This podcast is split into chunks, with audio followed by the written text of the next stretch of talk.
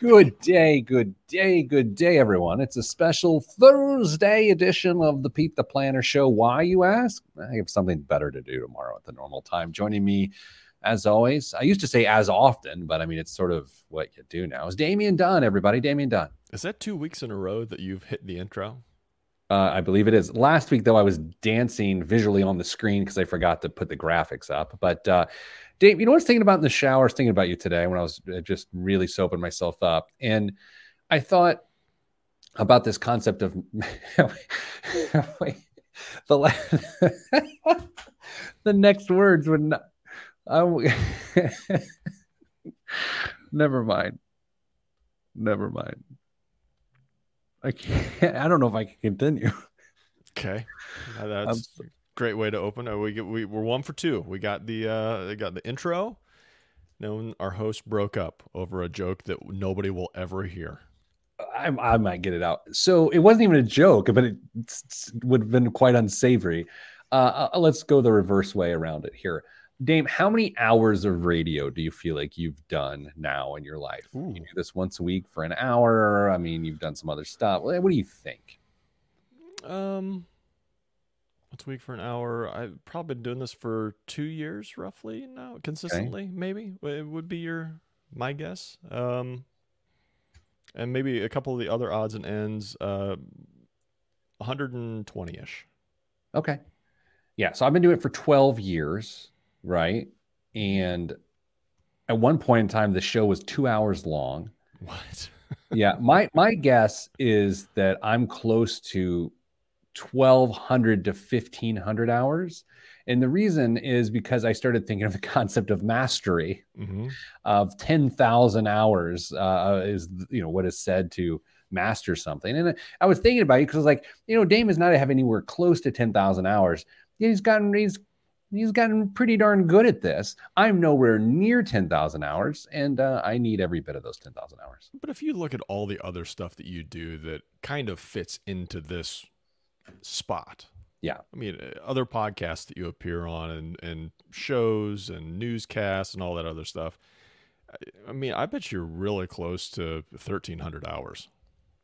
Uh, I bet I'm close to 10,000 hours total of everything. I mean, it, it's it's a lot. Anyway, no one cares. That was sarcasm. I, I understand. I, I, I picked up on it and dismissed it. Uh, that was a quick response and helpful. Thank you. Uh, that was actually I just read feedback that came through uh, for one of our financial concierge team members. I just it says quick response and helpful. Thank you. so I just said that to you, Dame. Here's what's on the show this week. We got three really good questions, and we're on a deadline because it's a busy day. So Dame, let's start the show. Let me put up a little banner here so people know. Uh, I love the podcast. People love the visuals. Okay, there it is. All right. Um, let me get ready here, everybody because I know you care. Let's get the time set up. Hold on. I got to get my clock here. All right. The behind the scenes, no one likes to know how the sausage is made. Ready when they, you are. All right. In three, two, one. This week on the Pete the Planner Show, we answer your money questions. Here's how the show works. You email us, ask Pete at PeteThePlanner.com. That's ask Pete at PeteThePlanner.com, and uh, we'll answer your question sometimes. Joining me uh, often and now, Damian Dunn. Hello, Dame. Hello, Pete. Vice President of Advice at Your Money Line and Hey Money. So, Dame, let's get right to it. We have three questions this week. I will let you choose which one we answer in which segment. We've got a 529 question, we've got a income question, and we have got a non-qualified investment account question. Which one do you want first? Let's go with the 529, Pete. Dear Pete, my wife and I have one child who is 10 YO. We've used a 529 account to set money aside for her future college expense since shortly after she was born, and with the help of the markets, as well as a generous gift from my wife's parents, have saved around $75,000. We'll continue to contribute $5,000 per year for the next eight years and anticipate having a nice sum of money when it time when it's time to ship her off to school. In fact, I think it's possible that we save so much money that we have money left over in our account. If my daughter is awarded any scholarships, that will definitely be the case. My question is Does it make sense to save money for college in an account other than the 529? That is from Monica. Uh, Dame, uh, let's get the dirties out of the way here real quick. I'm a paid uh, paid endorser for the Indiana College Choice 529 plan. Uh, so anything that I say right now is not because I'm a paid endorser, but it is important that you know I am a paid endorser. That being said, yeah, Dame, there are circumstances in which you should stop using a 529 and use something else. How's that for a paid endorsement? I might lose my gig. Yeah, I don't think you're in any uh, real risk of that. Uh, we don't even know where Monica lives, for example. So it could be a different state altogether.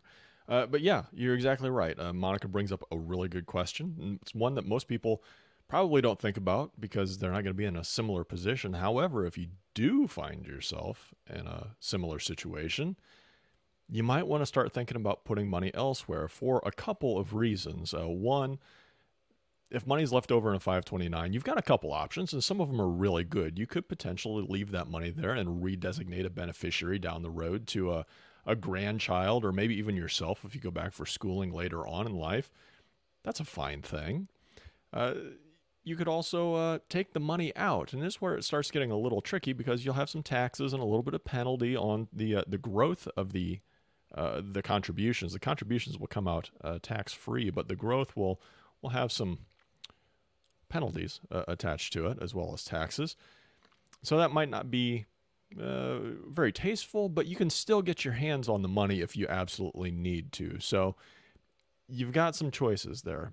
The other thing that comes along with that, though, in certain states, if they give you a tax credit as well, they may claw back that tax credit if you take money out of a 529 account. So you might have some some other settling up to do with the state that you live in. So if you find yourself in a position where you think you're going to have excess in a 529 account, if you're not comfortable leaving that money in there for um, uh, other educational purposes for the the original beneficiary, you might want to start looking towards other accounts, whether that's a non-qualified account. Some people really like to use Roth accounts for this sort of thing as well, uh, but you'll know what your um, your taxation is going to be in those accounts as well going forward. So uh, it's an individual consideration and decision, I think, Pete.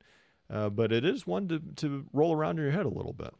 My theory is that if you have two children, then there's nothing wrong with overfunding the first one because then you can always transfer the money to the second one, and there's just mm-hmm. no real financial ramifications, negative financial ramifications to that. But it sounds like, just by the way Monica wrote this email, that oh, the fact that she called and said they had one child, that does change the complexity of it. It, it does force you uh, to make some decisions. I don't know, man. I, would have to say if they're eligible for Roth, given their income and whatever they got going on, then uh, a Roth might be a good pivot at some point in time.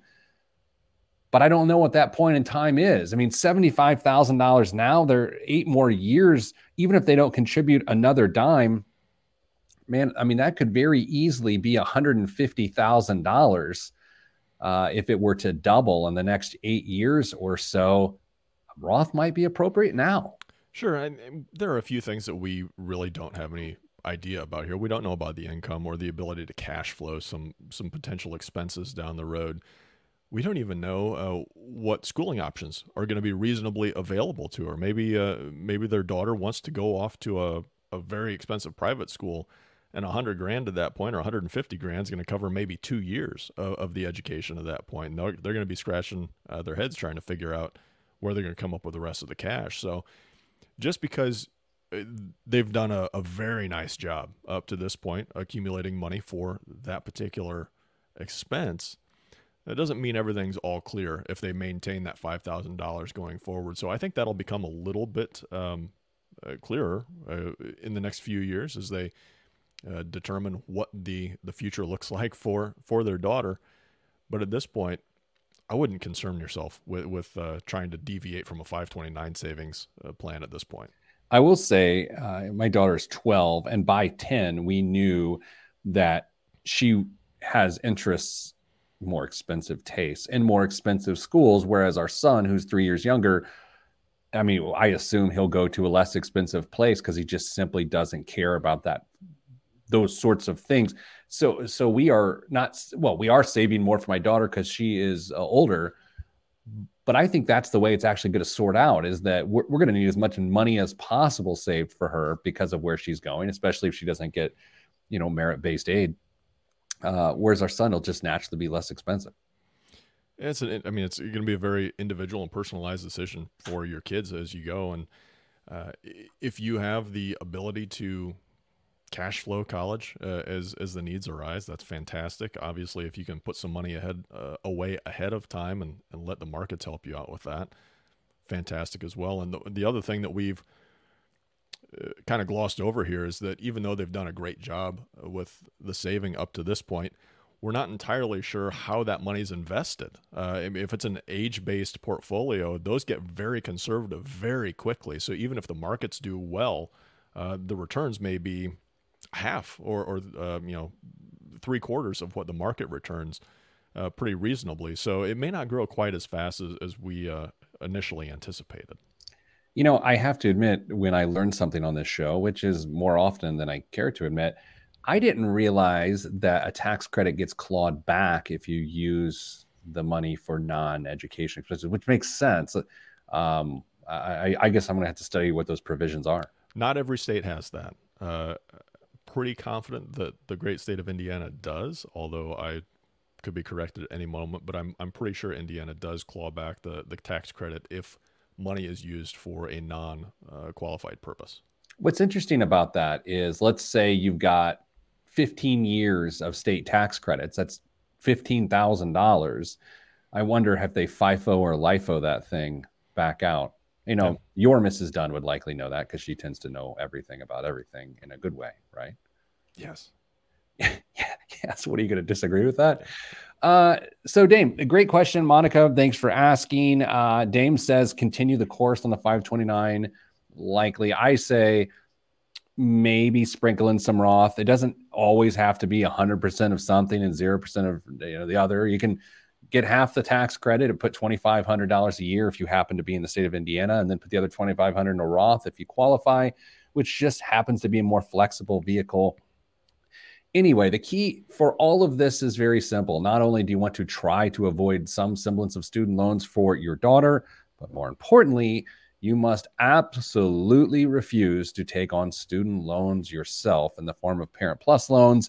To me, that is the essence of intelligent college planning in the 21st century is avoiding Parent Plus loans. And with that, Dame, we take a break. Coming up after the break, oh, someone's got good problems.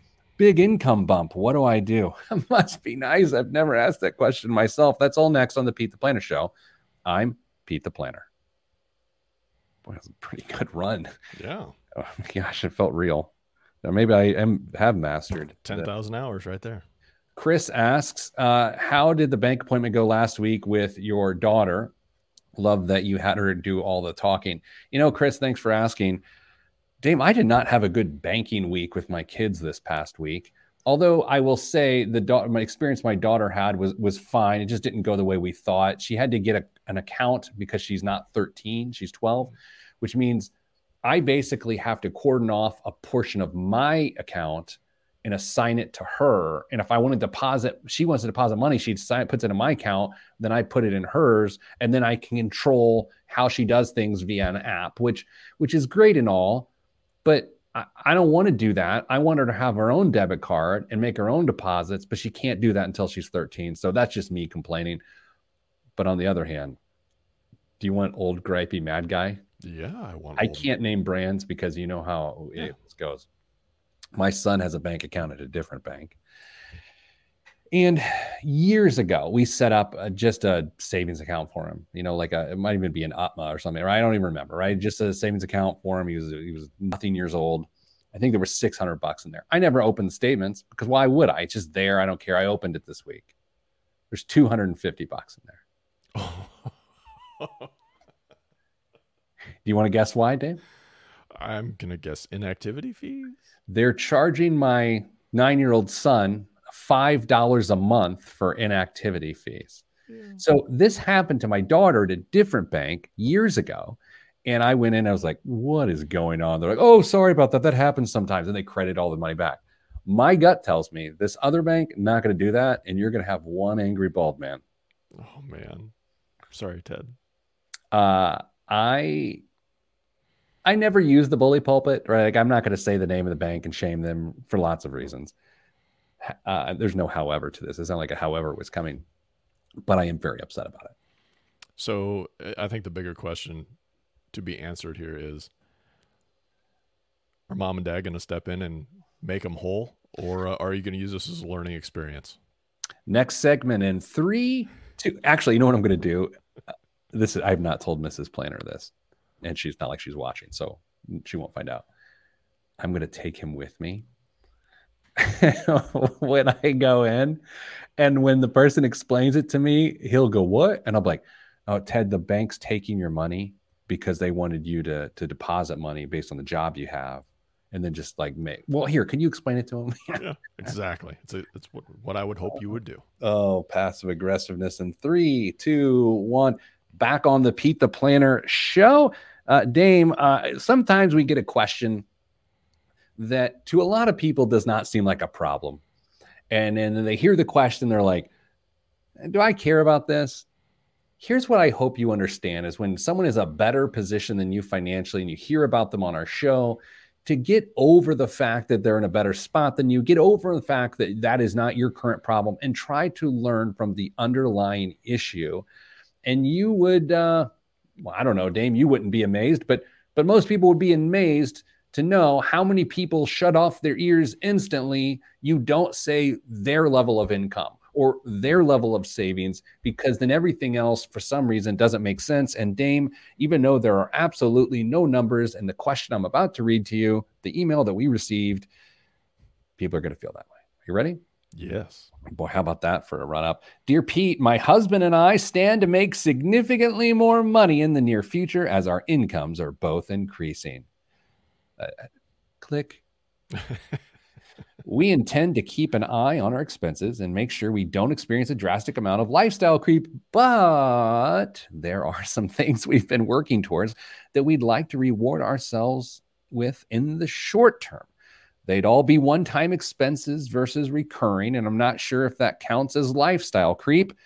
Do we get your blessing to go ahead? If you say no, can we get a second opinion from Dan? Love the show. Audrey. All right. So, Dame, uh, why don't you go first? I think this is a really interesting concept because eh, on the face of it, you think, hmm, one time expense.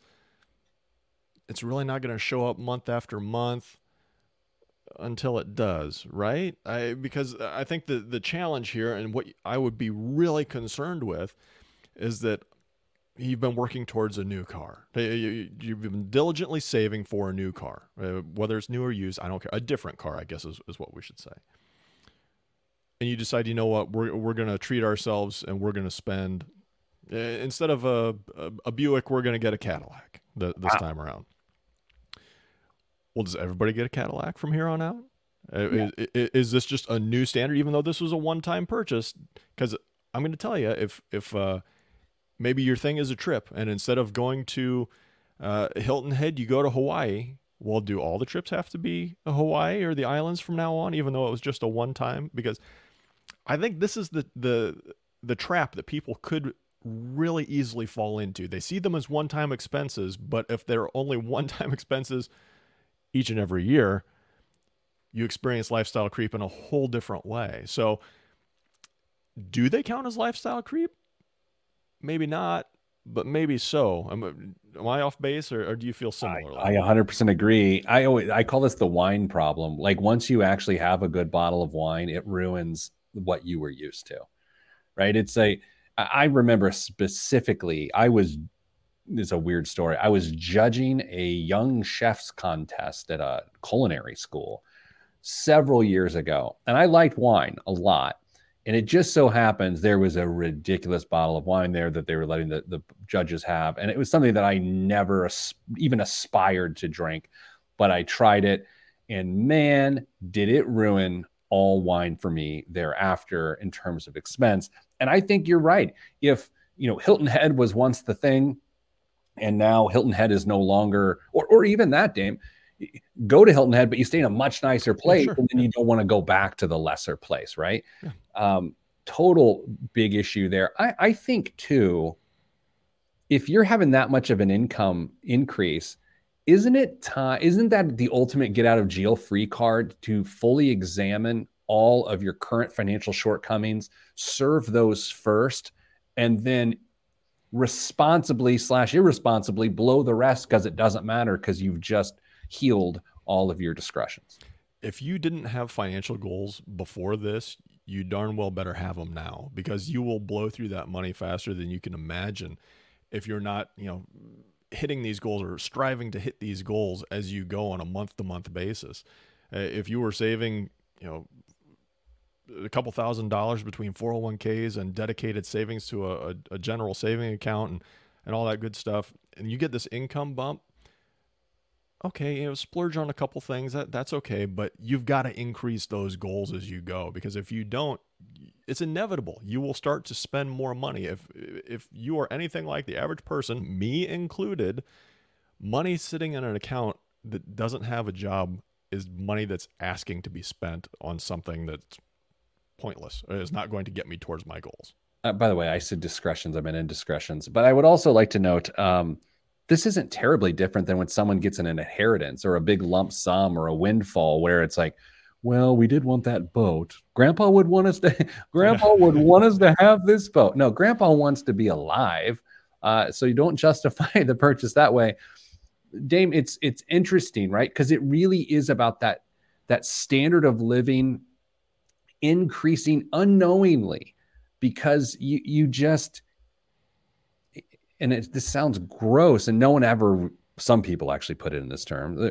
We deserve it. I mean, why mm-hmm. why wouldn't we? We we have the money to do it, so we're going to do it. And I don't want to make anyone feel bad about that, but that's why I said like this is the ultimate get out of jail free card. If you have two incomes increasing, go to your financial advisor and say, "This is the lifestyle we want at retirement."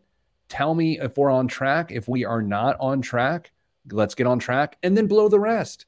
To, to some degree, if I'm being 100% transparent with you, and it's not that hard because I'm very fair skinned.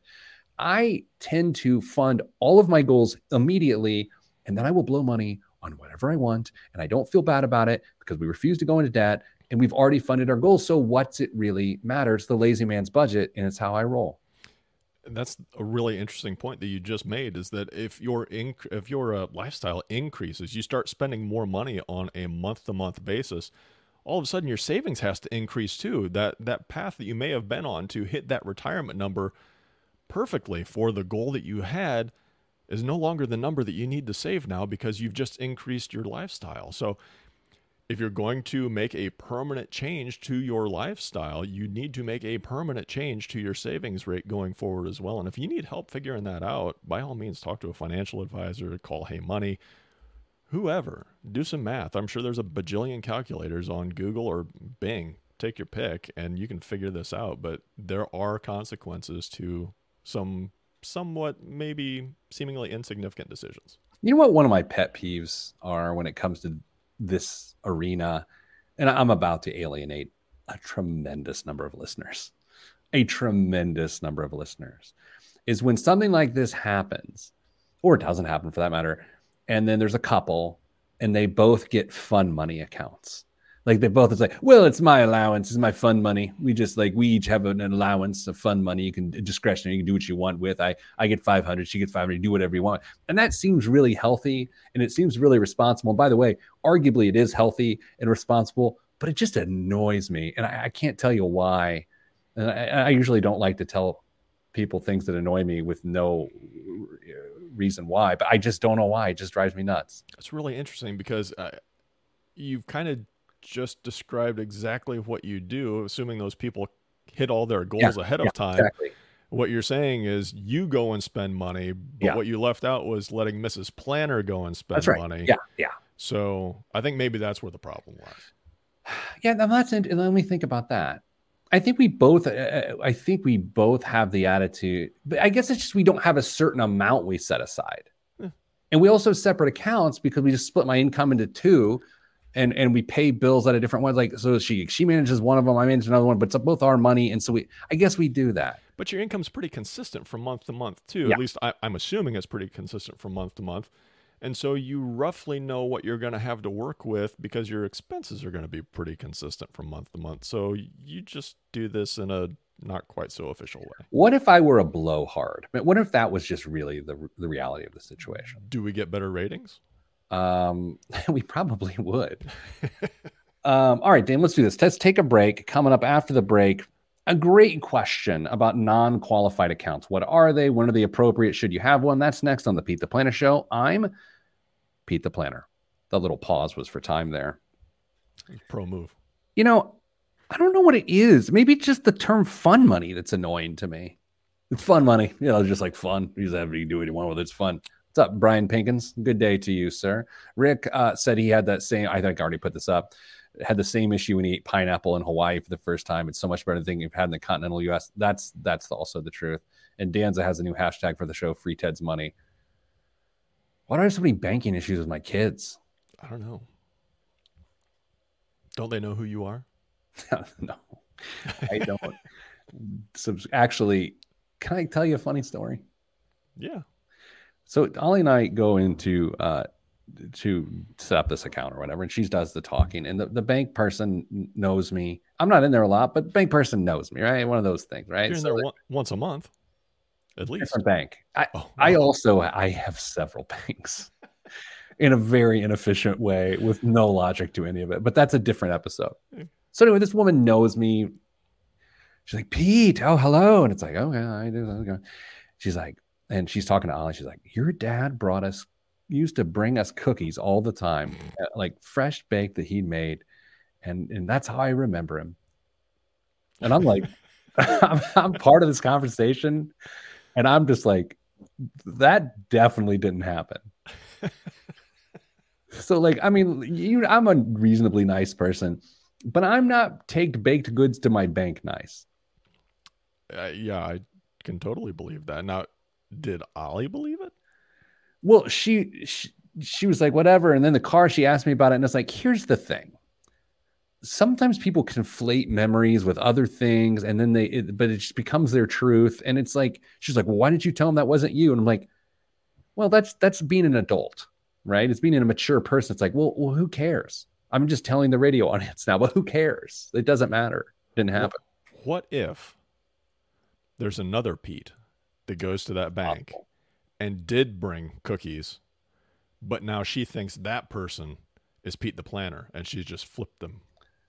That's possible. You know, I'm hoping when I go to the other bank with Ted that the bank manager's there does know sort of the Pete the planner thing. She she I know she does and if she's there, I don't like to ask for special favors. I really don't. I have to admit that.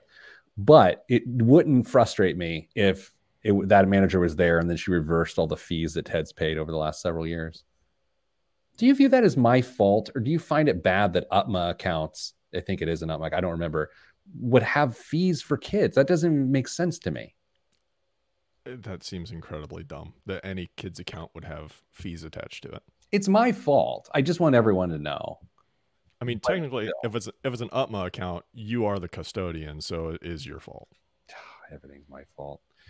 Um, all right, next next one here. I love this question a lot because I get it a lot, and I've asked myself this uh, years ago. So let's do it in three, two, one. Back on the Pete the Planner show. You know, you can email us. Ask Pete at PeteThePlanner.com. That's Ask Pete at PeteThePlanner.com. Dame, this one says subject line non qualified account. As a question mark. My financial advisor is encouraging me to start a non qualified account in addition to my Roth IRA and the 403b I have at work. Why wouldn't I just keep saving into my retirement account instead? Thanks, Zachary. I believe it's pronounced. Zachary. Interesting. Well, I mean, is this, I mean, is this as simple as the three bucket approach to saving? Could potentially. I mean, you said you get this question all the time. I'm curious as to how you answer it. Uh, okay, so there are three buckets of money that people should regularly put money into, right? There's there uh, the most important bucket, oddly enough, in my opinion, is the. Uh, by the way, I read a piece this week. This this criticism of how people talk and act that says you when talking you should never say, in my opinion. Really? That it's redundant because the fact that you're stating it makes it your opinion. I'm like, well, no, I, because I speak on factual things of which I'm an expert, which uh, I'm I'm providing fact to people, and so therefore I delineate when I'm offering my opinion because I think that's only fair. Yeah. Anyway, in my opinion, um, saving for retirement is the most important thing because it's the hardest thing you're going to do. So that's the first bucket that gets money in the form of your retirement plan at work. So you put money in that bucket every pay period. This the second bucket is that you put money into is actually the very first bucket, which is your short-term savings. You put money into that until you have an emergency fund built up. And once you have 3 months expenses built up, then in my opinion, you don't put any more money in that bucket. Which then brings us to the middle bucket. It ain't for retirement, it ain't for the short term. It is a middle bucket and it is called non qualified money. And Dame, as you know, when we talk about non qualified, it means non retirement, non tax qualified. So, yes, Zachary, if you are putting the right money away for retirement, the right amount, and you have a full emergency fund, middle bucket up, my man, because to me, that is wealth. Wealth is the middle bucket. That's how you know you are balling, as the kids say.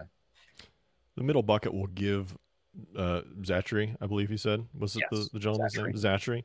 Uh, tons of flexibility going forward. Yes. Uh, if if they uh, if if things go well uh, and investments in the retirement account uh, are bountiful and that account grows and grows to the point where Zachary could potentially retire early. Well, maybe not because he may end up having to take some penalties uh, and, and, on top of the taxes that might come out of those accounts. How would you bridge that? Well maybe you could use some non-qualified money to get there. Uh, other things that pop up throughout your life. Maybe uh, you need to fund a wedding for a child. Uh, you potentially pull from the non-qualified account uh, down payment for a new car all, all sorts of things. A non-qualified account provides flexibility for you to uh, take advantage of opportunities in your life that you may not have otherwise been able to, but also maybe save your hiney in events that uh, you didn't foresee coming that maybe fall outside of the bounds of an emergency fund. At what point is it appropriate to save for a kid's wedding? Like, what's the age that you're like, yeah, they're going to hitch up with somebody and I need to be able to pay for it? Like, because it, it, I'm a very traditional person, but common uh, sort of sensibility says that's a little bit weird to say, well, hey, I've got a 12 year old. I'm going to start saving for a wedding. That's a little bit weird. I think we had a question similar to this a while back, and I wish I remember how we answered it, but maybe maybe you approach it uh, similar to how you set a uh, a goal for college education. You're going to pay X amount of dollars uh, for this blessed event and you know roughly how long it's going to take you to save that money and anything above that's going to come out of the the the newlyweds pockets uh, when you start that I don't even like thinking about that day, let alone thinking about saving for it. So I'm I'm probably not going to give a good answer on that. You know, even though college savings are, I guess, technically tax qualified accounts because you know they they are not non qualified because you do get some tax advantage in them. I still view college funds as a middle bucket expense for our household. And so our, we have a full emergency fund. Obviously, we max out our, our retirement plans that we can.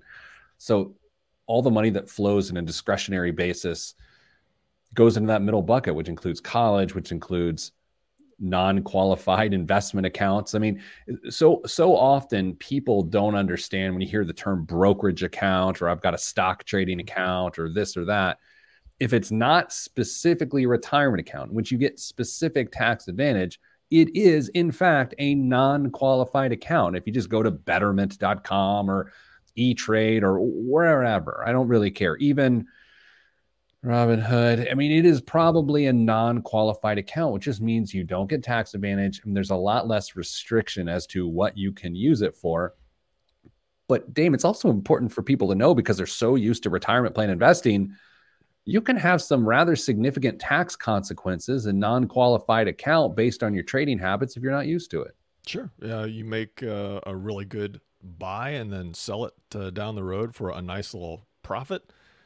You're going to get taxed on that profit, not like your 401k at work or, or your Roth IRA where you can buy and sell without consequence or at least immediate consequence uh, of taxation. So uh, interest that gets credited to your account, dividends that get credited to your account, uh, profits that get uh, that you take from good investments, um, even losses have an impact on your taxation as well. So you have to be very careful when you are investing with a non-qualified account, which as I would guess, a whole bunch of people found out last year after they didn't have anything better to do than day trade while they were sitting at home in their pajamas. I can't imagine the number of people that got nasty tax bills last year. I mean, just just an inordinate amount of people got a nasty tax bill. What's a 1099? Why am I getting this in the mail? It's crazy. Dame, uh, not to distract us from a really good segment, but I'm going to. Um, remember that email question that you thought was a scam and I thought was not a scam? Uh-huh. I just got a reply for it. Uh-huh. Um, buddy, it took a real weird, weird turn. Like an incredibly weird turn.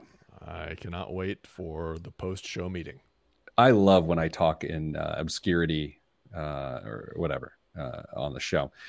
Dame, um, all right. So you are a proponent of non-qualified accounts. Yes. No one's going to not be a proponent of a, a non-qualified account, but but I would say I don't think they make a tremendous a lot of a lot of sense unless you have a full emergency fund. I think that would be my one big qualifier. And feel free to disagree with that. Can you think of a reason why a person would invest specifically if risk being an element into a non-qualified account without a full emergency fund? No, in fact, I would actually differ with your uh, order of buckets and how they get filled as okay. well. I you said uh, the the retirement bucket should be the the first one. I I disagree somewhat on that and think that the the small bucket, the emergency fund or the the short term bucket, should be the first one. And once you've got uh, a comfortable amount there, not necessarily three months, but at least a buffer between you and reality, then you start contributing to that retirement account. But to go uh, you know, to pass go and and not do the the short term bucket or the the long term bucket and go right for that midterm bucket. Um, know, maybe there's some. I don't know. It, it'd be a really, really unique situation to try and figure out who that would would fit for, but I, I can't think of any off the top of my head. Dame the people want to know. We got a minute left in this segment. Um, how's your Bitcoin holding up in your Robinhood account, which you bought because you thought was a really good idea yeah. right before Bitcoin fell? Yeah, as of uh, well, uh, at one point last week, uh, I believe it was last week, I was actually up, uh, but I am back down. Uh, so I am I am taking the beating for everyone out there who's wanted to do it. Let me be the lesson. Don't do it. Did you did you tell us the amount? I feel like you said it was ninety dollars. Is that the amount you put in, or was it not that amount? Well, yeah, I started at ninety dollars, and then when everything dropped, I, I uh, averaged averaged in a little bit, and so that's what's helping me out. If it was just the original ninety bucks, I'd Boy. be way underwater. My man. All right, coming up after the break, biggest waste of money of the week. We may have just heard about it, and the news. I'm Pete the Planner. This is the show. My outros are hot fire today. I mean, they're just good. I think I set you up for that one. You really did. Uh, our coworkers here at HQ get really annoyed when I start a sentence when I'm talking to them with, you know, on my run this morning, and then I'll and I'll talk about what I was thinking about or whatever. And so this morning I was talking to uh, Chad Forrest and Erica out there. They were asking. I said, "Well, look, I, you know, I was on my 20 mile bike ride this morning, and so I switched it up. I just talked about riding a bike instead of running this morning." As long as you know, I'm just going to send them both a message and say, next time you say something about a bike, ask how the Lycra is fitting these days. Oh, I was telling them all about the Lycra. Oh, I have a picture. You want to see me in Lycra here? Rather, rather not. I took a Lycra selfie this morning. Oh, I, and, and the reason was because I was going to send it to you, but not but because I was making fun of your camo shirt yesterday. Yeah. I have a camo cycling kit, uh, which I'm going to show you. That seems that seems dangerous. Sort of. That's just the camo. It's just real tight on the like, like right there. Yeah. That's, that's a thigh. Okay. Okay. Riding in camo seems dangerous. Well, I mean, I don't know. I, I have a blinking red light I put on the back of my kit. Can't can't hit what they don't see. Exactly. Okay. Am I even there? Exactly. Have you not watched fantasy films? I mean, not those sorts of fantasy. Dame, let's do biggest waste of money of the week and the news. Okay. And three, two, one. This week's biggest waste of money of the week, right here on the Pete the Planner Show, is the Louis Vuitton times NBA mini basketball hoop. Before I read this, Dame, you know when when there's a brand crossover thing, it's like this and this. They put X. Like, is do I say right. meets? Do I say X? Do I say times? Like, how do how, how do I express that? Uh, just Louis Vuitton and whatever the other one was. Yeah, I mean, why put the the Louis Vuitton and NBA mini basketball hoop with the NBA Finals in full swing? Louis Vuitton and NBA have released a complete capsule collection. The collaboration includes an assortment of basketball-inspired clothing and accessories, but the standout team, or pardon me, the standout item is this mini basketball hoop designed by artistic director Virgil Abloh the piece borrows from the brand's iconic trunks with gold metal corners on the transparent backboard. A frosted LV is at the center of the square, while co branding logos trim the perimeter. It comes with a miniature basketball made with brown leather and black trim. The set will be available at select Louis Vuitton locations later this month. Dame, you see it there on the screen. The radio listeners, of course, do not, because that's not how radio works. I'll tell you, it looks like the exact goal that is in my son's room without the Louis Vuitton uh, junk on it.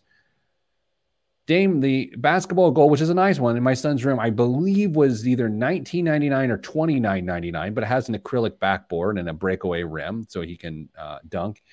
Uh, this, my friend, is not 29.99. How much do you think the Louis Vuitton and NBA mini basketball hoop is? $299. Oh, and listener of the year, Danza, also missed it. She went a little high. She said $18,000. $4,200. $4,200. does this qualify as one of those items that if you own it, it's okay to just think the person's a moron for owning it? Yeah. Yeah. I, I don't see how there's any justification for this. You know, I have I'm trying to think if I should express my Louis Vuitton thoughts on the air, or whether this should just be you and I someday. Um, what, what, do you have a feeling one way or the other? Uh, let's go just you and I. okay, yeah. I already expressed my fun money. Yeah, uh, hot take. Dame, what's in the news this now week? the news. Uh, Pete, we're gonna go a little different direction this week. We're gonna do uh, some third quarter predictions this Ooh, week. That's third okay. quarter predictions. I'm gonna ask you some questions. You're going to give me some answers. All right, I'm ready. Question one is a follow up and a little addition from a question that I asked you last week. Mm-hmm.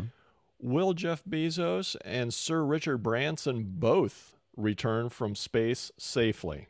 I mean, I, I mean, I do. I have to say yes because I don't want to bet on someone's demise in space. Uh, do you remember when I think it was Red Bull had a guy skydive from space? Yeah and I we could watch it live. Yeah. I don't like to throw Mrs. Planner under the bus in public settings. However, I'm about to. I watched it and she was just furious that I was watching it under the idea that I'm potentially contributing to this man's death, right? Yeah. And so while I disagreed with her there, I refuse to uh, to guess whether or not Richard Branson and uh, Jeff Bezos die in space. But what's the follow up question, Dame? I mean, this kind of gets it, it. Where's it, it's weird is this is becoming like a race in between the two, and it, like Branson upped his flight to go before him. I mean, is that something you really want to like speed up to to make happen? I I don't know. I just I'm more nervous for him than I am Bezos now. I know a lot of people love to hate billionaires. I, I just am not one of those people that that are like, oh, it's billionaire, it's still a person. I also just don't care, right? I but that's not to say, oh, I, I I hold them in high regard. No, if a person flies to San Diego or Jupiter, I don't care. And so, uh, yeah, that's just not on my radar. Okay. But they'll both live. All right. Question number two. Question number two. If Robinhood IPOs this year, which it seems like they will, Will the price close higher or lower than its open price on the first day? Oh, that's just just almost seems unfair. It's gonna have to open higher because people are gonna like Dutch tulip it up. I did love the article this week that suggested that if the SEC follows through on a required change to how they do business, that they lose more or less all of their profitability, which I think is uh, a lot of people work there, so I'm not going to wish it ill. So, but I, It's interesting. It's very interesting. Yes. Will another U.S. company join Microsoft and Apple in the $2 trillion club this year? The closest right now are Amazon at roughly one and three quarters, and Alphabet just a little bit further behind that. Will they crack the $2 trillion market cap? I say yes. In fact, uh, we are recording this show on uh, July 8th, which is a Thursday. On, on Tuesday and Wednesday of this week, the 6th and 7th, Amazon went through the roof. I mean, it could have, I don't know when you pulled this story, but it, it could be at the $2 trillion market cap right now. In fact, I'm going to look, uh, probably pulled back a little bit, but I'm going to go Amazon instead of Alphabet. What, what is your take? What do you think? Uh, I think it's very possible that they both make it pending some uh, cases that are kind of floating through the government uh, regarding Alphabet right now. 1.843. It changed as I was saying that it was 1.844. And literally, as the first words came out of my mouth, it went down to a three. Amazon did. So it is very close to the $2 trillion mark. Maybe, uh, maybe before the end of the third quarter. And then I would be right. Yeah. Uh, two more questions. Okay. Will the Olympics happen without any serious COVID 19 disruptions? It seems like they might. I'll answer this one for you since they uh, uh, banned spectators from all events this year?